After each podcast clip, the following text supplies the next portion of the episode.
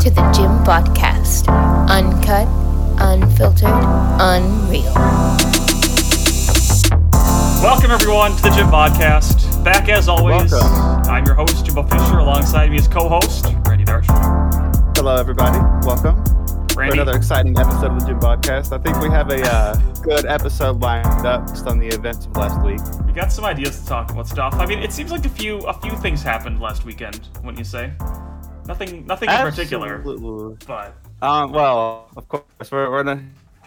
Nothing, nothing really exciting happened. It was just another great week of college football. Nothing specific. Um, the playoff picture. I know people hate to constantly hear about the playoffs in October, Mhm. but the playoff picture, or at least the postseason picture, is really starting to shape up. The who can really make like a Cinderella run Mhm. kind of narrative is shaping up because um, certain top teams have now looked a little bit vulnerable. So well, yeah. I the mean, idea of a Cinder, the idea of a Cinderella run is really going to be popular and, and seem possible and probable, not just this pipe dream like it used to be the last few years. well, I mean, last week, last weekend, we had four top ten teams go down. I think we could possibly discuss a few of these games if you don't mind. Um, one game that stood out to me was number 20 Utah defeating undefeated that Bozeman West, number 7 USC. Uh, it finally happened. They were finally exposed. Are you happy about this? I have to. I, okay, happy is a very strong word, but I will say I saw this coming. We just didn't really necessarily know when because USC has kind of looked suspect a little bit sus. all season. Right. They they don't really have great line play on either the offensive line or defensive line. They still have a lot of holes. Mm-hmm. Um, I will say Lincoln Riley definitely did a good job of laying out the blueprint for how to win now with the portal. Um, he did a very good job with that. I will say the one thing I really liked about that game was the walk off two point conversion by Cam Rising, Utah's yeah. quarterback. Yeah. And we need to give credit to Utah. They are now five and two after losing to Florida early. Um, and the Pac-12 is actually still very much wide open. Yeah. One thing I noticed about the Pac this year is that normally we, we've been dogging on the Pac. A lot of people have been dogging on the Pac for the performance the last Yeah. seven, seven, eight years. They haven't been very good in the past seven, eight years. They've been easily the weakest Power Five conference. But Right. this year, they have actually looked very legitimate. It seems like for the Pac-12, Mhm. um, most of their like kind of mid-tier to bottom-tier teams have really kind of stayed the same, not really regressed. Well, Right. they have five or six teams that have really shot up in quality. So you have UCLA, Oregon, USC, Utah, Oregon State, Washington, and even Washington State all look But like they've improved, while how- the other teams haven't really gotten worse. how unfortunate for them, though, that two of their best teams, USC and UCLA, are both heading to the Big Ten. I don't know. I really hate. I really hate that that's happening. Like right as the Pac-12 is really starting to look good again. I now see why our friend Chip yeah. um, is actually very upset about this because this would have been a really fun conference to watch, and I really like that nowadays more of the Pac-12 games are actually on at reasonable times. yeah. They learned. like, They've been learning. I get it. Larry Scott. I get it. I get it. The whole Pac-12 after dark thing was like a cool meme at first, but like at the end of the day, like those games just weren't Yeah. exciting. Well, they go till like Like, midnight. you're just it's like, like, sleepy. Yeah. You're yeah. just kind of laying in bed watching it. So, and plus, you have to remember when a team plays at noon or a team plays at two thirty. If there's like a big play or something big happens in the game, that replay is being shown for the entire rest of the games. With the Pac-12, Right. that just doesn't happen. Right. Like yeah, like there's so often I'll just like wake up the following day and be like, "Oh, that happened." You know what I mean? Like this game finished apparently at like 12:30 a.m. Central Time. Like I can't even imagine being on the East Coast and dealing with this crap. Um, Exactly. but yeah, so the Pac-12 pretty wide open. Speaking of kind of wide open, I mean the Big 12 was I think blown quite open this weekend with uh, TCU defeating Oklahoma State. I assumed that the Cowboys were the front runners for the Big 12, but now it looks like the Horned Frogs might be in the driver's seat. What do you think, Randy? I would have to agree for now. The Big 12, I love the Big 12 because it's one of those conferences where literally anything can happen. It has absolutely by far the most parity. Um, right now, the conference is being led by TCU and Kansas State. People need to remember Kansas State has looked very good, Yeah. as I believe played a few tougher games. Um, mean, their only losses to an out of conference opponent. I get that they lost to Tul- Tulane. I know, right? That's crazy that they lose to Tulane and then just sweep their conference. But that's Right. the Big 12 for you. I mean, Yeah. and then also, we've talked about this a lot how the group of five is really closing the gap between the uh, middle of the pack to Yeah. even some of the better Power Five teams. Regardless, the Power Five doesn't exist anymore with playoff expansion. It's now Power Six on a Mhm. rotating basis. Yeah, Um, and, and for what it's anyway, worth, I Tul- Tulane's ranked by the way. Tulane's ranked twenty five. So They're just- six and one. saying. They're looking Yeah, good. So it's not like it's some awful loss or Yeah, anything, yeah. right? I will say TCU. I really, I really, for three weeks in a row now, I've said, nah, I'm not buying into them. But like they keep proving me wrong, so I would feel bad thinking they don't have a shot versus Kansas State. But I still, my gut still wants to say Kansas State in this game.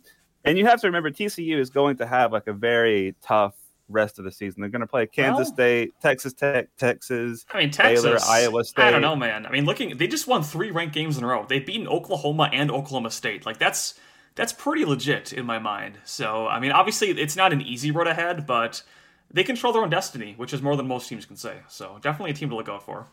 Smells like 2014, right? It's like 2014. That was a fun year. Um, Speaking of wide open, okay, this is a bad segue, but I'll, I'll just I'll just go to it. Uh, Michigan finally exposed Penn State. Um, they actually like destroyed them. I don't think this final score is quite indicative of how much of a blowout that was. Um, are you surprised? Do you think this makes Michigan look legit, or are they still a little bit sus to you?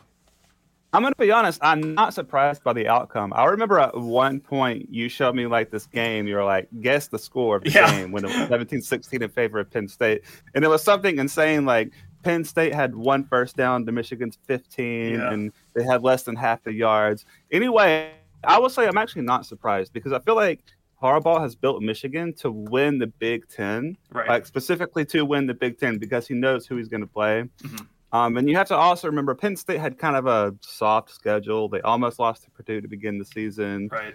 Um, I know you were kind of high on Penn State. I was just trying to be polite and stay in my lane because you know sure. the Big Ten a little better than I do. Sure. But I was never really that high on Penn State, to be fair. Mm-hmm. Um, I could see Michigan, you know, winning this game, even going 11 and one or something, mm-hmm. and being blanked again in the CFP. But I mean, maybe they'll prove me wrong. Maybe I don't know. For what it's worth, they have an extremely good rushing game. I think they had over 400 yards total on the ground against Penn State, which I don't care who you're facing. That's pretty impressive. So definitely a team to look out for. Yeah. Um, all right. So that covers all of last. No, no, games. no, no. I think I think there's one other game we need to kind of discuss, Randy. Um, okay. I'll, I'll, give you the floor. all right. So I will say this: it wouldn't have been so bad if we lost to somebody like Ole Miss or Texas A&M. It's more of who we lost to that that hurts more than anything. Because I get it, a lot of people are talking about our fans won't let the game go, mm-hmm. but y'all have to understand this was just it was heartbreaking for the narrative of the game. And I have some notes. I wrote some notes about kind of what I saw just from my fan perspective and the fact that I, you know I live and breathe Alabama football as a big fan. Yeah. Um, I will say one of the things that I really noticed was that our team played very tense. It's like the Saban has even commented on this. They play. They've been playing not to lose. They've been playing kind of tense. He even said when they were coming out of the tunnel. Mm-hmm. Um, that what was going on was he was like confused because normally he hears chanting coming out of the tunnel like a loud, bolsterous chant, but they weren't even doing that. They were just kind of quiet and kind of they were tense. I mean, it right. shows how how tense they were. Mm-hmm. Um, I think part of it is that our both of our offensive and defensive coordinators run very complex schemes, mm-hmm. which are kind of hard for the players to really get at first. It's really not until very late into the season that they're really coming into it, coming into it and getting it. Okay. Um, with that being said, despite the loss, there were actually quite a few things that I'm encouraged by because you have to remember at the end of the day, we lost by a field goal on the road to a top three team. It's true. Um, it's while true. committing the most penalties we've ever committed in school history. And I'm not going to blame the refs. There were some ticky tack calls, but I'm not. We, we gave the refs a chance to intervene, if, if nothing else. That's sure. the most you could really say. Well, it was a so. tough environment, man. I think pretty much any team would have been kind of flustered that night. I mean, just seeing how loud the crowd was and whatnot, given the environment. Absolutely. You know? And, like, that's, that's one thing you also have to remember is that assuming we get a rematch, and then even extrapolating beyond that, like the playoffs and the SEC championship game aren't going to be on a road environment. I think it's very important to remember mm-hmm. that on the road we average 14 penalties a game. At home, we average six penalties a game. Right. So, and this has been a problem going back to last year. So, I'm just pointing out that you know you have to remember where we're going to play and the games that are really going to matter moving forward. Right.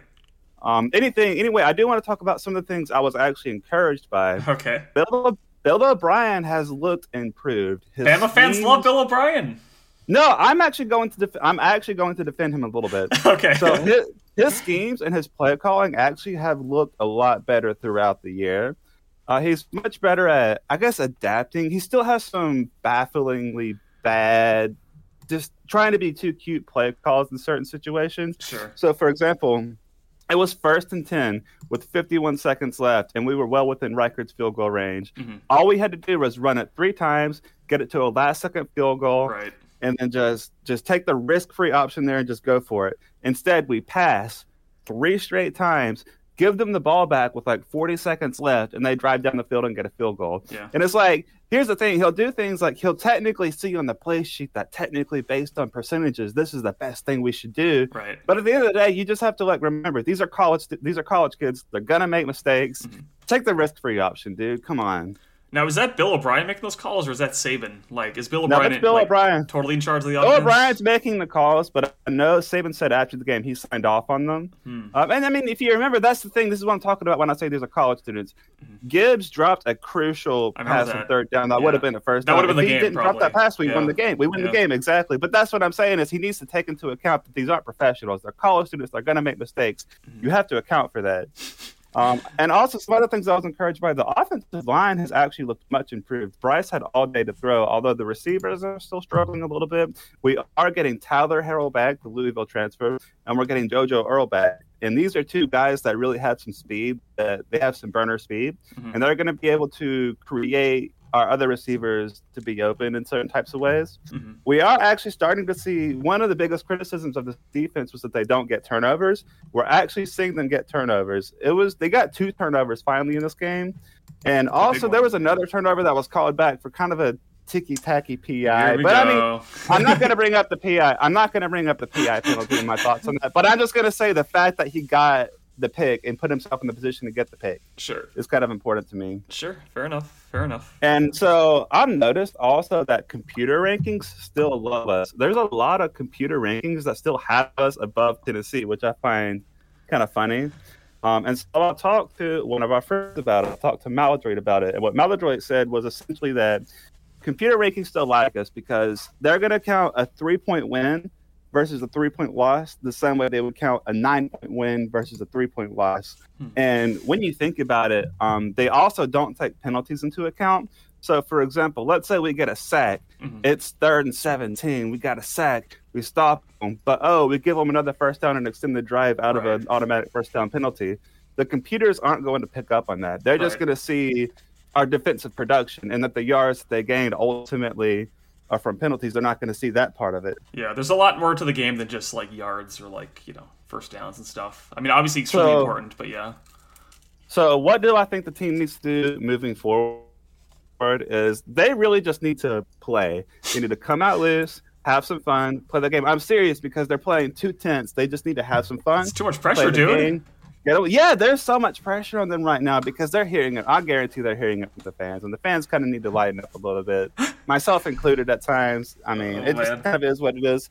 But I just want to see them loosen up, play, have fun versus Mississippi State. Um, and one final note I did want to bring up Final. is that Dixieland Delight is not a song about Here we go. Here we go. It No, is. Randy. Listen. they say Tennessee not a- several times in the song. The reason they say Tennessee several times is because it's a song about people from Fort Payne, Alabama, right on the Tennessee border, going over the Tennessee border over the weekend because their women are so easy. But doesn't he say on the Mason Dixon line? Jimbo, stop it. That I just told you what the song is about. okay, I'm just Okay. saying, dude. Like, if anything, the Mason Dixon line, like he'd be going Okay, to he said no, no, no, no. What he says actually is on a Mason Dixon night. Oh, okay. Is this did I, did I mishear the lyrics? Is that my problem? Yeah, you misheard the lyrics. That's okay. That's okay. I wouldn't expect you to understand. It's okay. Oh man, for what it's worth, I've had that song stuck in my head like the entire week. I'm serious. I've just been like humming it all week long. That and Rocky Top. Um, I just, I, I, it's, it was fun for me. Yeah, as a Bama hater, you, you gotta understand. But I, I, I empathize with you because hey, my team sucks way more than yours does. So, I, I also lost this weekend. But what can you do? All right, so without further ado, I have to say it's been an entire 359 days since Alabama has beaten Tennessee in football. Oh my gosh. To put that huge number in perspective, Okay. Industry Baby by Jack Harlow was the number one song. Gas was well below $4 a gallon. The Queen of England was still alive, and most people hadn't even gotten their first booster shot yet. I didn't even have a PS5. That's a long. Oh one my goodness. Yeah, I mean it's it's kind of crazy to think about, but I I'm keeping you my thoughts and prayers, Randy. I know this is a really difficult time for you and for Bama Nation. So Look, yeah. hey, I want the rematch. We, you have no idea how badly. Here's the thing: every Bama fan has been talking about is I want to rematch them so badly. Yeah, yeah, yeah. We'll see. I'll be honest, dude. I don't like. I like Tennessee, and I think they're definitely like the storyline of this season. But I've got a bad feeling when they face Georgia that they're just not going to come out on top. And you'll be facing. No, Georgia they're gonna destroy regardless. Georgia You anyway. think so, dude? Okay. Well, we'll talk about that in the coming weeks, perhaps. All right, all right. So, anyway, without further ado, yet again, we're going to move on to the. This was their Super Bowl award, okay. and I guess it would be appropriate for me to begin this. I'm going to say this was their Super Bowl. I'm giving it to literally the entirety of college football. yes, yes, yes. hey, I don't even blame. I don't blame any of y'all. This, as far as like, if I was a completely neutral fan and I just saw the storyline and saw this play out, like, Mhm. yeah, I, I, I get it. I get it. That's what I'll say. Um, I will say it was also the Super Bowl for the entire rest of the SEC West. Yeah. We got trash talked more by other SEC West teams than Tennessee did. by teams we've actually beaten, like Texas A&M is coming in making fun of us for the loss, and it's like, dog, we just beat you last week. I know what you mean. Um, I'll say this: I was thinking about this very topic like a couple days ago, driving home from work, and thinking about how like o- like obviously this is Tennessee Super Bowl, but I thought about it, dude, and like I I know it was a really bad night for you, obviously, but like seeing the fans storm the field and like you know take down the goalpost and like singing the songs and like literally bringing the field goal post to the river. Like this goes beyond the Super Bowl. Like I, I'm thinking about the, like the actual Super Bowl is this super like corporate environment. We're full of businessmen and not actual fans. And just thinking about like how awesome and unique college football is in this regard. Like what happened at Tennessee, storming the field, like that literally can't happen in the NFL. You know. So I I, I Oh, get I that agree. I get that it was tough for you, but like it's it's what makes college football special is these nights like that. No, I, I definitely understand that. I get that. I'm just happen to be. Well, I mean, I'm not trying to have a big head about it, but I kind of understand that we are the standard of college football You are. still, and Yeah. it's just one of those things. When Bama goes down, it's just it's an event. So I was saying, Randy, listen, you'll you'll know the Bam- Bama dynasty's over when not when you lose, but when you lose and the fans don't storm the field. That's the litmus test, dude. Oh man, Think about yeah, you're right. That's Think about it. that's the perspective I need to keep. All right. So, moving on. I know you want to do a very uh, favorite segment coming up here. Fraudulent or legit? Do you not have a, a Super Bowl award winner? This Oh week? no, that that is my. It, Randy, come on, it's Tennessee. Okay. Like, okay. you know okay. that. Okay. You know that. but okay, but that doesn't fit the spirit of the award because the spirit of the award is like it's supposed to be kind of like making fun Oh, of somebody because Okay. they're treating it like their Super Bowl when they really shouldn't. Fair that enough. should be Tennessee Super Fair Bowl. enough. Fair enough. Okay, if I had to pick another team that I guess sort of has granted my gears, um, I would probably give it to Clemson. Uh, they, de- they defeated Florida State. I just I don't like buy it. Like I I, I have to give them some props to regard because they are undefeated and seven to zero. But I just I, like this team doesn't feel legit to me, dude. And it feels like their fans just kind of still assume they're like at the table, like you know, they're, like they're in the playoffs. They're they're this national title team, and in my mind, they're just not. I, I mean, am I overthinking this, or are, are they in, in the right here? I believe that they're going. They're going to be one of those teams that they've descended from where they were from legitimate national title contender to mm-hmm. they're now like an Ohio State where yeah they're probably going to make the playoffs, but you know what's going to happen in round one. I don't know, man. I don't know. I'm just I'm just tired of it, dude. I like I'm tired of pretending that they're relevant. You know, that's all. I get, I get that. I get that. All right. Shall we move on then? All right, so we are ready to move on to fraudulent or legitimate. I'm excited. I love this section. Uh, all right, so we're going to start. We're going to start with Georgia Tech at three and three. They're actually playing the afternoon that this is going to be released. They are undefeated since since Alabama former Alabama assistant Brent Key took over, and they also got Alabama football's assistant AD, and he was in charge of football operations. No his way. name is J Batt. And fun fact, his name is Jay, but it's literally the letter J. The letter J. Good for him. Yeah. Randy, I'm going to be upfront with you. I think ever since that first game against Clemson, I don't think I've watched a lick of Georgia Tech football this entire season. So I, I really can't tell you. But you know what? I'll believe in your team. I say Hook 'em Hornets. They're legit. They did beat Pitt, dude. Hook I'm looking back. They did beat Pitt on the road, um, a ranked Pitt. So I mean, they're facing Virginia this week today. Uh, yeah, they, they probably they probably beat Virginia. Virginia's pretty down bad, so I could see it, dude. Yeah, I haven't been, been able to watch a lot of Tech games. I've been. Here's the thing: whenever they play on Thursday, I'm not going to be able to watch this because I'm going to be in class when it's on. Ironically, at Georgia Tech's class. Yeah. Yeah, I, yeah, very ironic there, but I mean, here's the thing: is that I think they're actually showing investment in their athletics with Hmm. hiring Alabama guys. It shows that they. It shows something. Mhm. It shows something. And for what it's worth, I mean, they had a, they did have a pretty tough schedule to open up the season here against Clemson and Ole Miss. I mean, both of those teams are in The Clemson right that now. you just integrated as having the. I know, but I mean, bad. let's face it, dude. Like Clemson's gonna beat the Georgia Techs of the world. My, my my problem with Clemson is that they think they can beat the Bamas and the Ohio States as well. That's really my All biggest right, conundrum. you all know? right, fair enough, fair enough. Um, moving on. All right, so next we have number twenty, five and two, Texas Longhorns. extremely legit. I thought we were in agreement this last week. Um, listen, dude, I I, I think that the key thing here is Quinn Ewers. He is one of the best quarterbacks in the nation. He's really elevated this team to relevancy for the first time in forever.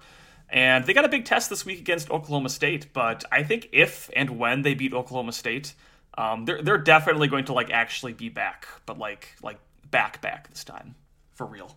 I think they're a good, legitimate team when they're actually firing in all cylinders, but I think Mm-hmm. they very much still struggle. Like they're gonna struggle with consistency still a little bit. Sure. Um, they certainly look good at times, but you have to remember they just struggled against Iowa State, and Iowa State's not horrible. I just think they're looking ahead. Like it's it's a classic like it's a talented team kind of problem where like they they're gonna play Iowa State at home after that big win against Oklahoma. Like they're obviously not gonna be all that you know energetic in a way like they would be maybe against you know a team like Oklahoma State who's currently number eleven in the nation. So. I'll give them the benefit of the doubt. I think they're going to be firing on all cylinder, cylinders this weekend, and as long as they keep doing that, they're going to keep winning. All right, fair enough. Moving on to the number 18, Illinois fighting Illini at 6 and 1. The Bret Bielema's. it pains me to say this, but like Illinois this year is literally what Wisconsin was like five years ago. So they're they are legit. Like they're just a good team. Like they, they're just they have a good offensive line, very disciplined, good defense. Nothing flashy, nothing spectacular, but like solid across the board. And solid across the board generally wins you games. I mean, you might not beat the big the big punchers like Ohio State or Michigan, but like in the Big Ten West, you're gonna win most of your games. So I, I, don't know who stops Illinois, and it, it kills me to say this, dude. It kills me because I hate them. I hate Burt. I hate what he's become. But like, who's gonna beat them? They're gonna keep winning, dude. They're one of the And best here's teams. the thing I'm looking at their wins, and it doesn't look like they have any even close wins. All their wins are by pretty large margins, except for the Iowa. Iowa game. It's but- Iowa for you. I mean, yeah, it's Iowa. Who cares? Yeah. But I mean, even looking at the remaining schedules: Nebraska, Michigan State, Purdue, I guess they do have Michigan. They got Michigan. They do have Michigan, but. I mean that sets up very nicely to go ten and two, almost Yeah. nine and three at worst. Yeah, this And team's they like could be really fighting for the New Year's six They spot. might be a New Year's Six Bowl team, especially if Penn State continues to flop. I mean, they might be the third best team in the Big Ten, which is wild. But it just kind of shows you one how bad the Big Ten West is this year, and two, just what playing good football can do. Again, nothing flashy. Like they're the least sexy team in football, but like, man, they're six and one. Like you can't fault them too much. You know what I mean? That's the thing is I feel like sometimes teams try a little too hard to like build to beat playoff teams, even though they're not a playoff team. hmm And like you just have to do what's going to win your conference. You have to kind of have realistic expectations. And if you make a Cinderella run, then great. You know, Yeah. there's nothing more fun than winning. I would rather win in a boring way than lose in a quote unquote fun way. For sure. And this is what kills me, dude. I wish we were them because we were them for the longest time. And now we're just, we're incredibly. Dude, Wisconsin is like one of the worst teams in the nation. Like straight up. It's bad. So, I don't know. All right. Next. I hate, by the way, every time I look at these teams like ESPN pages to kind of like get some information whenever I do this broader Mhm. legit segment, Mhm. on every single one, it keeps showing like this the zoomed out field storm view of the Tennessee game. yeah. That's funny. so I'm having to put up with that. All right. Next, I'm going to the the number 16, 5 and 1, and Penn State Nittany Lions. Ah, not legit. Let's face it, dude. Here's the thing. Like, I can accept the loss to Michigan, but the way they lost was just like embarrassing. They lost like we would lose to Michigan. which is to say they were fraudulent. Like they couldn't compete with the big dogs. They got humiliated on the road. I think they're still a good team. Like they'll probably beat Minnesota this week. Knock on wood. I hope they beat them. But I had in my mind they were a New Year's Six team, and as of last week, I, I just think that's not them. Like they're not up to that standard this year. It is what it is. All right, I agree 100%. I was never that high on them. I was always skeptical, mm-hmm. but I didn't want to stay I didn't want to step in your step in your lane with the Big 10 whenever you were really very high on them, yeah. All right. So next, we have the number 15 5 and 2 Utah Utes.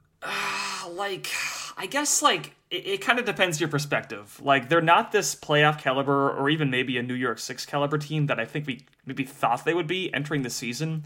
And so by that metric, they are fraudulent. But I mean, they're legit by Utah's regular standards. If that makes any sense. Like I think this is a nine and three team. This is a team that's going to finish ranked. A team that's probably going to get into a decent bowl game and probably win it. Maybe finish the ten wins.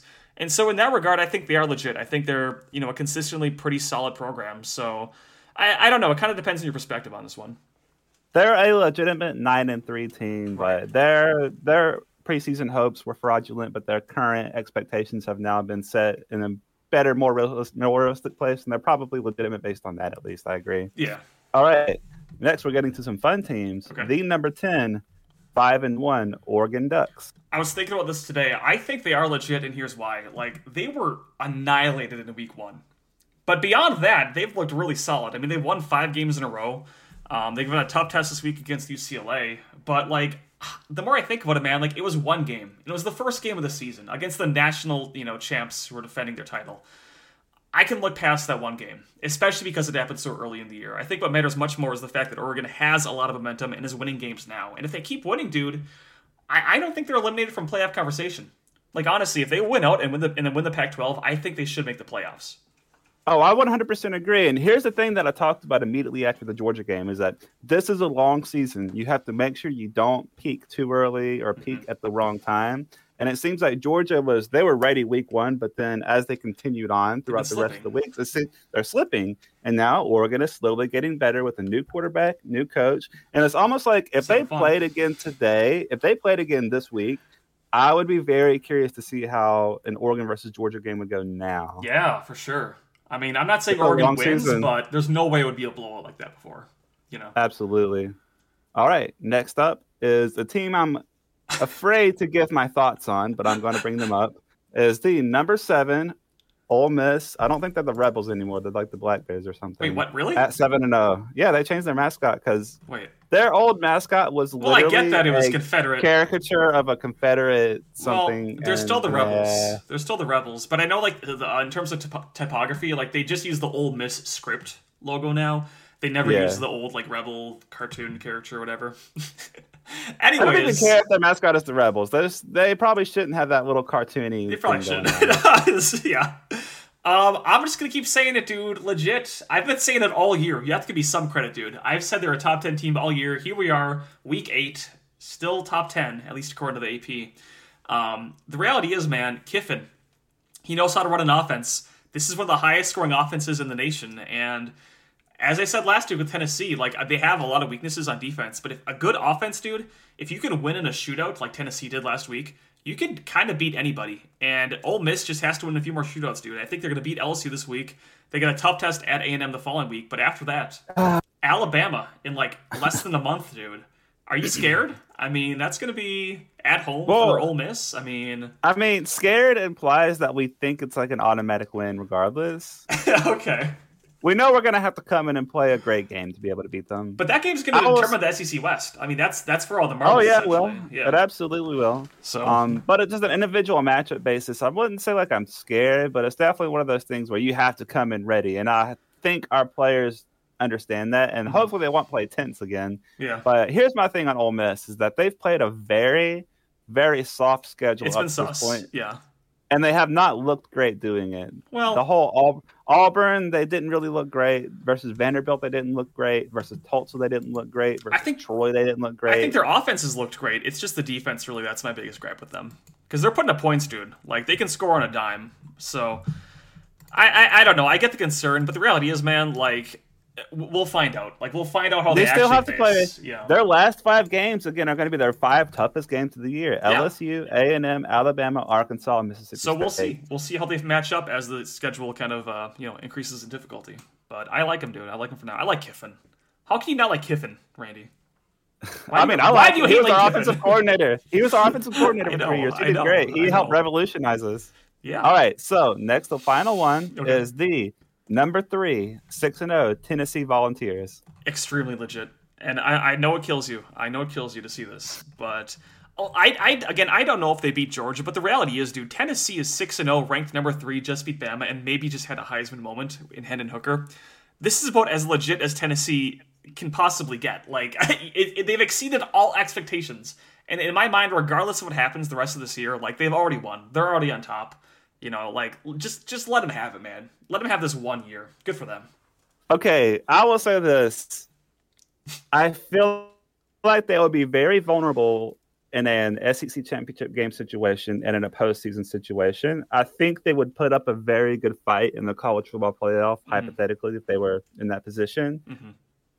But I'm just saying, I feel as though if that game they played versus Alabama was on a neutral field, Yeah, yeah. the result may be interesting and they're going to be playing they're not going to have the most hostile home crowd i've ever seen and that's not to denigrate the loss or you know or you know take away from their win i'm Yeah. just saying home field is very important It's in a thing. college football and they It's a took advantage of it Sure. Yeah, they'll be interesting to see. Again, I think they are like the biggest story of this season thus far. So and it took i will say it took us playing a horrible game and them throwing everything plus the kitchen sink at us to really that's how it goes, dude. come out That's how I mean, that's how it goes. I get it. I'm just saying, you know, it's going to come down to the Georgia game, right? And I think they are built to beat Georgia. So I I am they very, Georgia for what it's worth. very curious to see how this plays out for them. It should be interesting.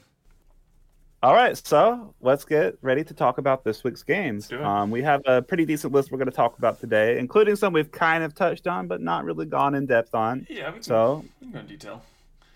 all right, so number 14, undefeated Syracuse at number five, Clemson. Yes, sir, dude. Battle of the Unbeatens, or in my mind, Battle of the Clowns. Um, I think both these teams are sus. Though I'll be honest, I think Syracuse is probably a little bit more sus than Clemson. Um, and this is, I believe, this is at Clemson. So yeah, I don't think there's any chance in hell that Syracuse even keeps this close. To be blunt, I think the. I the think Clemson kind of gets like about a 17 point win. Here's the thing: is that DJU has looked a lot better.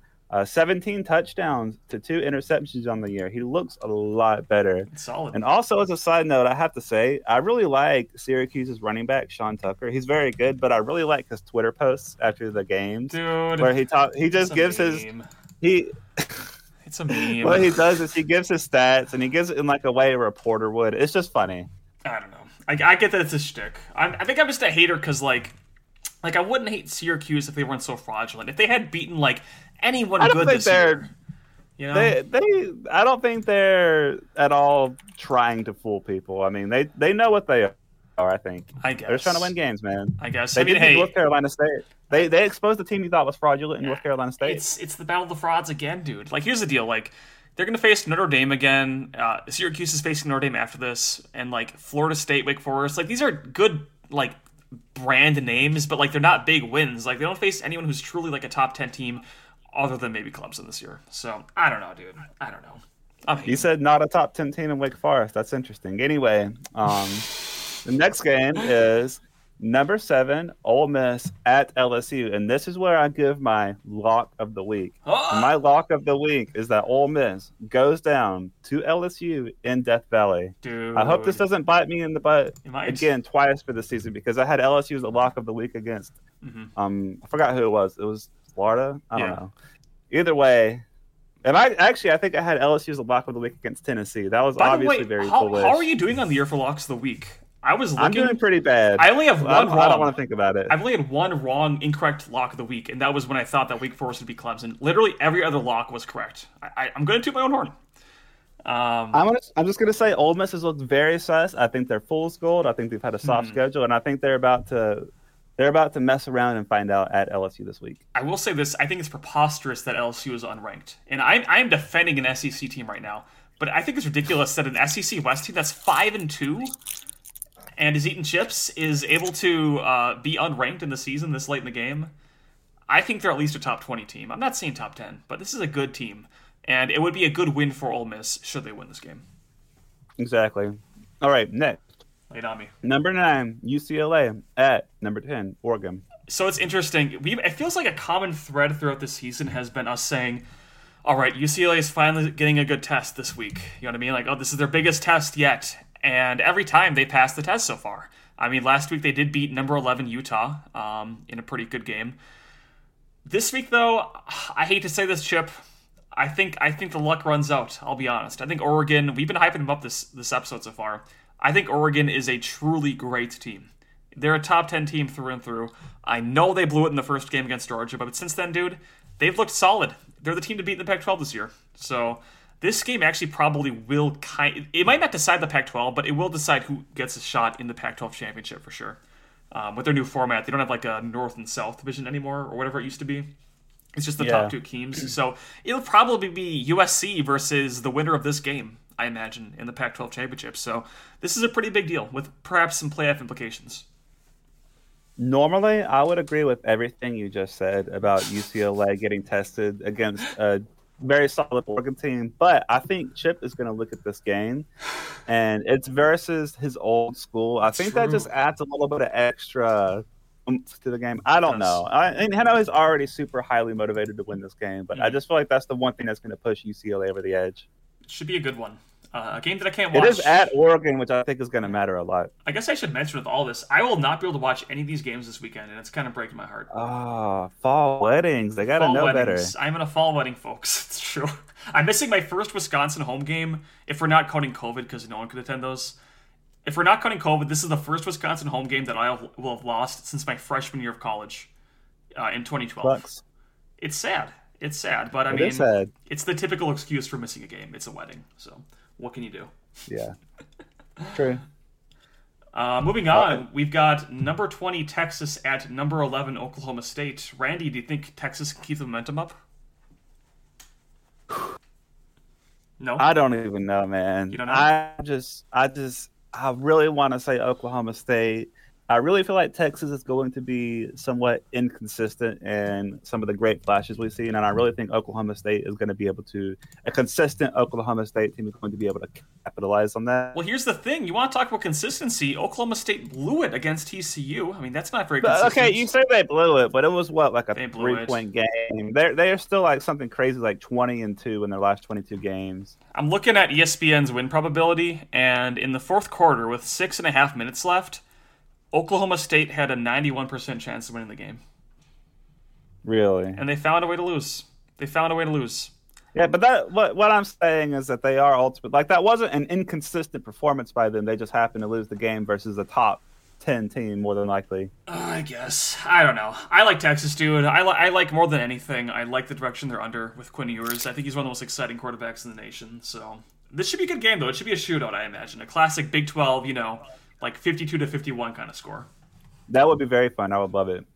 All right, next game is going to be number twenty-four, Mississippi State at number six, Alabama. Here's the thing: we played Mississippi State. The we played Mississippi State directly after our loss in three out of our four past losses. That's the that's the stat. And I actually thought about that because I remember thinking after the game, after the Tennessee game, like it seems like we always play them right after we lose. I feel bad for them. And there's also another stat is that uh, Mississippi State and Mike Leach they are notoriously bad against Saban. I know Really? we're Bama, we have everybody's number, but we especially have theirs. Just we, they Mississippi State has never looked good against us. And also Pete Golding and Saban, they were the first coaches to ever blank Leach on the scoreboard for the first time ever. Really? I mean, for what it's worth, dude, for what it's worth, Mississippi State does have a pretty high flying offense this year. And it seems like that is the one weakness of Bama is like trying to win in a shootout. Do you think this could even be kind of close or like a high scoring game?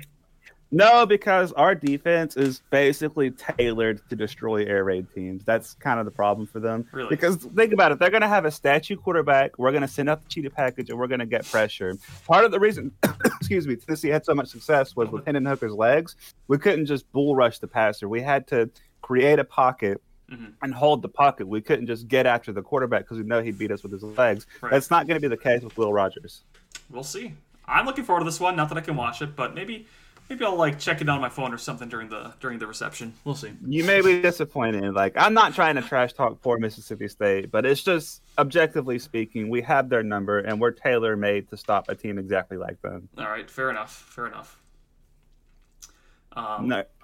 Next is your favorite game. Oh, You're yeah. going to want to know about is Minnesota at number 16, Penn State. So this is a game I had like circled on my calendar all year. If you recall, like heading into the you know maybe like week four of the season, everyone was so high on the mighty Goofers and PJ Fluke because they were like 4 0 in the Big Ten West despite playing nobody.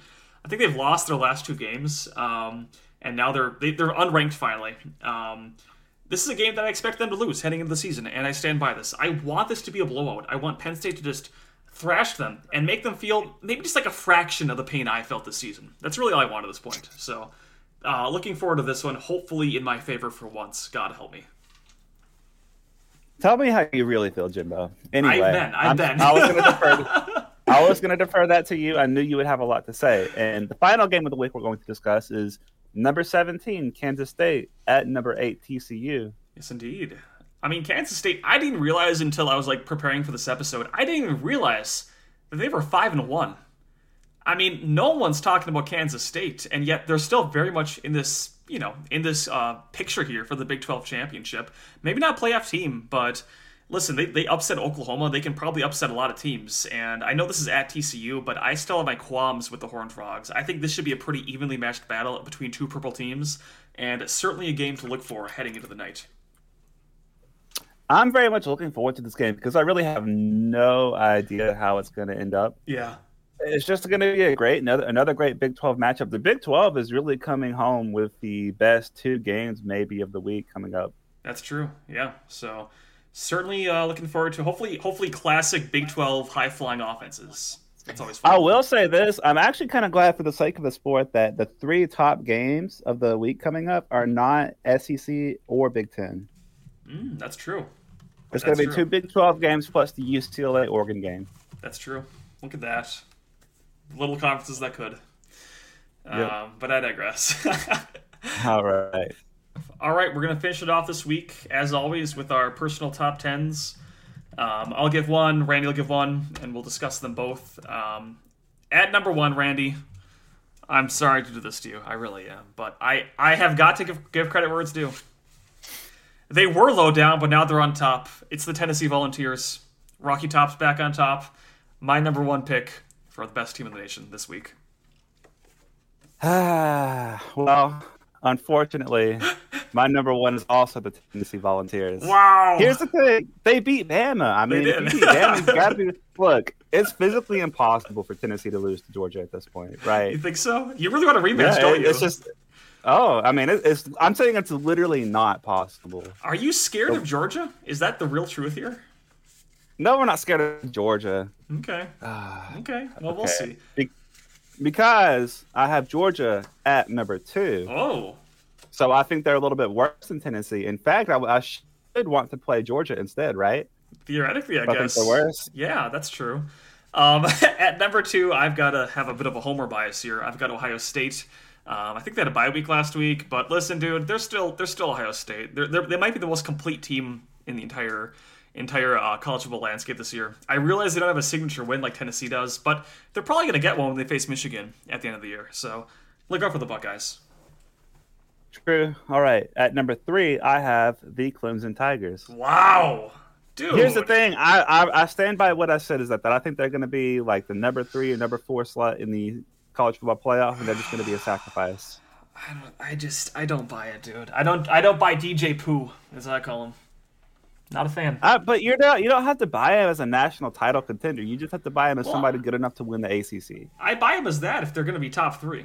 But uh, regardless, But that's what I'm saying. That's what's going to happen. Regardless, um, at number three, I've got the Michigan Wolverines. Uh, listen, the way they slaughtered Penn State uh, at home, again, it, it, it really was a slaughtering. Like they, they took the dog out back. Let's just say. So I'm impressed by Michigan. I think they're really. They might not be a playoff team, but they do pose a legit threat of beating Ohio State this year, which should be pretty fun. So I got them at three. Well, speaking of Ohio State, at number four, I have Ohio State. Hey, for all those reasons, I imagine. Um, at number four, well, I'll just repeat one you did. I've got Georgia. I got to give them some credit. I think they are fraudulent, but they got a lot of talent. They're going to keep winning. So I got my four. Yeah, I understand. At number five, this is where starting and going to start getting a little bit spicy. Yes, At number five, by the way, I should probably point out I did not include Alabama in my top ten. Just out of- No, no way. I didn't know where to put us. Come on. That's funny, dude. Oh my gosh. I mean, not not because I don't think we're a top ten team, just because out of homerism and just I don't know. Okay. People may not like where I put us in a power ranking scenario. Sure. People would be mad at me, It's so fine. I It's just fine. avoided that can of worms. I'll get you back next All right. week. Number five, I have the Oregon Ducks. Hey. Yeah, it's they're good, dude. I don't know, man. Like they're definitely they got some momentum going their way. So should be exciting to watch this weekend. Like I said before, the season is it's a long season. It's about peaking at the right time, and they're For getting sure. some momentum. Um, they're doing what they need to do. Let's just see how things play out for them. All right. At number five, I have the Ole Miss, not Rebels, I guess. Oh Ole Miss Black God. Bears or something. Listen, dude, I like Lane. I like Lane. All I'm gonna say. Keep an eye out for him. All right, fair enough. At number six, I now have who Oregon's opponent, UCLA, and I Ooh. kind of am looking at this, and I almost want to swap them now that I look at it Mhm. and make number five UCLA. If I think they're going to win the game in number six, it's just so hard to choose. Right. Right. That's but I do think they are neck and neck. For sure, it's gonna be a great game this weekend. Uh, at number six, I have to give you some credit here. My highest one-loss team of the nation. I'm giving it to Bama. Um, I, I, I realize, like, like here's the deal, dude. The reason I have Tennessee at one is because I still think, obviously, extremely highly of the Crimson Tide. You know what I mean? So, like, Alabama obviously is not out. Alabama obviously still controls their own destiny and can make the playoff and win the title. So, they're still the team to beat at the end of the day. So, they're still a top ten team in my book. Fair enough. At number seven, I have the Oklahoma State Cowboys, but I could be proven wrong this week. I don't know, man. I liked them last week, not this week. Um, at seven, I've got UCLA for all the same reasons you said. Uh, look out, Chip Kelly's coming. All right. At number eight, I have a spicy one. I have. Okay. remember, this is kind of a power ranking slash AP style poll, but Okay. so just keep that in mind. At number eight, I have the Texas Longhorns. Dude. When they're at full strength and when they're actually playing with all, when they're clicking, Yeah, they are very, very good. That's true. That's true. I, I, I have them just outside my top 10, probably. They're definitely the best two loss team in the nation, I would say. That's definitely for sure. Absolutely. Um, at number eight, I have got the Oregon Ducks. They're good, folks. Quack, quack, I say. At number nine, quack quack. At number nine, I have the Ole Miss Rebel Black Bears. Wow. So you are giving them I have respect. to give the look. They're under. They're still an undefeated SEC West team. I have to give them some type of credit. Fair enough. Fair enough. Um, at number nine, I've got another one-loss team here, and this this feels kind of wrong because they just lost, but I still gotta give them credit. USC, the Trojans, um, dude. I get that they were kind of exposed, but I think what they really need is like a wake-up call, and, and this this could be a good test to see if they kind of like go off the rails because they got their first loss, or if this kind of like rejuvenates them and lightens them up. For now, I'm actually kind of leaning towards this might fire them up and make them win out the rest of the season. So for now, I've got them top ten. All right, fair enough. As my number ten, as my number ten, I have the Wake Forest Demon Deacons. Wowee. And you have to remember they were they went to double overtime versus Clemson. Mhm. They beat Florida State very handily. They beat Liberty. They beat Vandy pretty handily. I mean, I know it's Vandy, but Vandy they're not quite as awful this year. yeah, fair enough. Um, at ten, I, I don't know how I feel about this, but I'm I'm giving it to TCU. They are one of the last remaining undefeated teams in the nation, and they do control their own destiny in the Big Twelve. I'm still, I think the jury's still out on whether or not they're actually legit, if they're actually a playoff team. But for now, they keep winning. So if they, as long as they keep winning, man, they're they're gonna keep uh, being top ten probably.